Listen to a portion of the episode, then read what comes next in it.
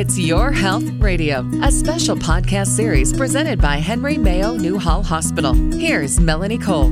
Welcome to It's Your Health Radio with Henry Mayo Newhall Hospital.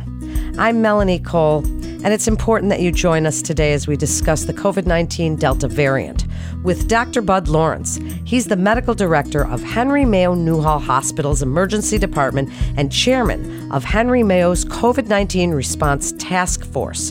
He's also a fan favorite here at Radio MD and It's Your Health Radio. So, Dr. Lawrence, I'm so glad to have you with us because wow, what we're seeing is a little bit frightening. And, you know, it's making people angry and confused, and the messaging is mixed. Tell us a little bit about the Delta variant and any other variants that you know about. Tell us about them. Well, good morning, and thank you for having me on, Melanie. I really appreciate it. So, to talk about variants first, generally speaking, variants are just different permutations of the coronavirus that causes COVID 19. So essentially, each time this virus replicates, there is a chance that during the replication process, the virus can have some sort of deformity. A mutation is what we call that. This deformity could make the virus either uh, more effective at causing infections or less effective. And by more effective, I mean it can make it more contagious, or maybe it makes it more deadly, or maybe it makes it less contagious or less deadly. And so each of those mutations can occur, and it's somewhat mathematical. Every so many replications, you get a mutation, and those mutations lead to what we call variants. And so the variants are kind of named by the Greek alphabet, is how the CDC is naming them. And the first one was the UK variant, which has the Greek letter of alpha. And now we are currently dealing with the variant Delta, which initially started not in the United States and we think in India. So the issue with the Delta variant is that if you look at the initial coronavirus that was causing COVID 19, that virus was fairly infectious, caused a lot of infections, but the UK variant was about 50% more infectious than the initial virus, and then this virus, the Delta variant, is another 50% more infectious. So almost twice as infectious as the initial COVID 19 virus that we saw when we had the initial start of the outbreak. So, very concerning in terms of its transmissibility. And that's really what the main issue has been with the Delta variant. Well, so that's what I heard as well as the transmissibility, and they even called it one of the more infectious diseases that we know of, respiratory infectious diseases. So tell us a little bit about how this one's transmitted. I mean, with COVID 19, Dr. Lawrence, we were worried about surfaces and we were wiping everything down, but now this is more airborne. Am I right about that? Tell us why it's so much more transmissive. The transmissibility piece of it has to do with the genetic makeup of this particular variant. It is still the coronavirus that causes COVID 19, same virus essentially, but just with slightly different coding that makes it more effective in getting into our cells and thus making it more infectious. So it's pretty similar to what we've been dealing with before, actually, which is it does come through the air. So really, uh, wearing a mask seems to be very helpful, and also washing your hands and not touching your face. Those are things that we've been saying throughout the entire pandemic. And that is very true here. It's just that whereas maybe, for example, the initial coronavirus that was causing COVID 19, maybe you had to get 100 viruses in your body to get an infection. With this particular strain, you might only need to get 50 viruses in your body to get an infection. It's just it's more easily transmissible in that way. And so we have to be a little more cautious about wearing our mask and socially distancing a bit and certainly washing our hands. So, does it have different symptoms? Because I mean, I personally think that my family had it, but I just had a really bad summer cold. But it didn't feel like the other colds. I'm fully vaccinated, but it didn't feel like other colds that I've had. Now, maybe I did just have a summer cold, but I heard this one has some cold like symptoms as opposed to only the flu like symptoms that COVID 19, the original, had. Yeah, the Delta variant, and to be honest, most colds that you get are coronaviruses. So they make up a fair number of the amount of viral infections that cause the common cold. So it's not unreasonable to think that this virus would cause the same. And what we're seeing with the Delta variant, the more common symptoms are things like headache, sore throat, runny nose, fever, and a persistent cough. So those are symptoms that are similar to the initial infection, but the initial infection did have a lot more body aches and more flu like type of symptoms. But again, we're seeing just sort of common cold symptoms. And the, the issue too is is that since everyone was wearing masks and socially distancing and doing all the things we've been doing, we've had very low transmission rates of common colds and usual viral infections. And so now that the masking mandates kind of came down, although they're coming back up now, when the masking mandates came down, we started seeing a resurgence of the normal viral infections that we see in our communities and our populations. And so it's very challenging to differentiate these viral infections from COVID-19, which is, you know, thankfully we have access to plentiful testing at this time, but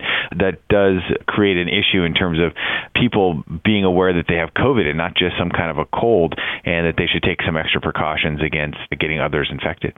Yeah, and that's what we did here in this house. But I, I mask everywhere, Dr. Lawrence. I won't go out of the house without one on. Certainly not to the grocery store. We think it was probably like from graduation or the prom parties that were going on. Something brought it in. I'm I'm not really sure whether it was a cold or not.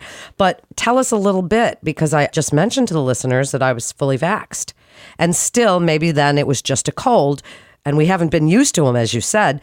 I loved not being sick for like a year and a half, not getting any of those things. But tell us a little bit about the vaccine. So, does it protect us from Delta? Does it give us some protection? Tell us a little bit how that works. So, with the Delta variant, one of the interesting things we're seeing is that yes, people who are fully vaccinated, which means, you know, 2 weeks have passed after your last dose of your vaccine or if it's a Johnson and Johnson your first dose, we are absolutely seeing patients or people who have been vaccinated who are getting COVID-19. Now, that's not entirely unexpected. We know, number one, the vaccine, although it works extremely well in terms of protecting people, 95, 96% protection, that's not 100%. So some people certainly could get COVID 19. But in particular, the Delta variant is causing infections in people who are fully vaccinated. Now, the important thing about that, and, and I should say probably around 20% of people who are getting COVID currently, and most everyone who's getting COVID currently is getting this Delta variant, at least in the United States. That's what we think. The, the, the penetration of the Delta variant we think is very high. So we think that most people are probably getting the Delta variant. About 20% of those are people who are already vaccinated, which sounds like a very high number. However, you have to look at what happens with those 20% of people. And those people in general are not very sick. And when I say not very sick, I mean you can have the flu and feel pretty sick. You feel very icky. But what I'm looking at is did you need to spend the night in the hospital? Did you need to spend multiple nights in the hospital? And when we look at hospitalization rates across the country, most of the people that are getting hospitalized are unvaccinated. There are some vaccinated people who are getting hospitalized, but it's much less common, very less common. And then, in particular, the most important thing is people who are dying from COVID now, because yes, there still are people dying from COVID. Those people are almost uniformly unvaccinated. So I've said this on many platforms. It's United States of America. We have lots of choices and freedoms as, as citizens of this country, and certainly it's your choice to be vaccinated or not. However, I would say that there is a burgeoning, robust amount of data that's really supporting the fact that if you are vaccinated, you're going to do much better with COVID if you happen to get it, and the likelihood of you getting it is much less. So that is becoming somewhat clear, and I think that when you use the data and information to make your decision on if you should be vaccinated or your family members or children should be vaccinated, I think you have to look at the data that's coming out and say, well, eh, there is a pretty decent correlation about people who are vaccinated doing much better with this than people who aren't. Well, and I hear them calling it the pandemic of the unvaccinated, and I personally just think it's the decent, right thing to do. I mean, we don't see smallpox anymore in this country, or polio, tuberculosis, all of these things, mumps. Remember the days when my brother had mumps? But now we don't really see very much of those things because of vaccines. And I just think it's the decent thing to do, if not for yourself, then for everybody you love and around you. Now, there's been some confusing messages about masking. And as you said, kind of the masks came off and we started seeing this resurgence. Now we're hearing that we should be masking at least indoors, even if we're fully vaxed. I want your best advice. You can tell us what the CDC and the World Health Organization have said, Dr. Lawrence, but I also, you're an ER doc. You see this stuff every day. I want your best advice for masking and vaxing, and what do you want us to know? So, my best advice for masking is you need to make a decision based on your personal experiences and what your personal risk factors are. In general, I would say that if everyone wore a mask 100% of the time, we'd have much less transmission of this virus. Now, that's not necessarily reasonable and it's not comfortable necessarily. So, I would say though that if you are indoors and you are vaccinated, the risk of you getting COVID is low, but it's not immaterially low. And we know that 20% of these people getting infections from the Delta variant are vaccinated. I would say that it's probably a reasonable thought process to think maybe I should wear my mask indoors. You're around other people, and, and the risk is certainly there. And I think most importantly, this particular variant is just super contagious. And if it's super contagious, you may want to protect yourself with a mask. Again, that's your own decision, or actually more often, the decision of the business or wherever you are indoors.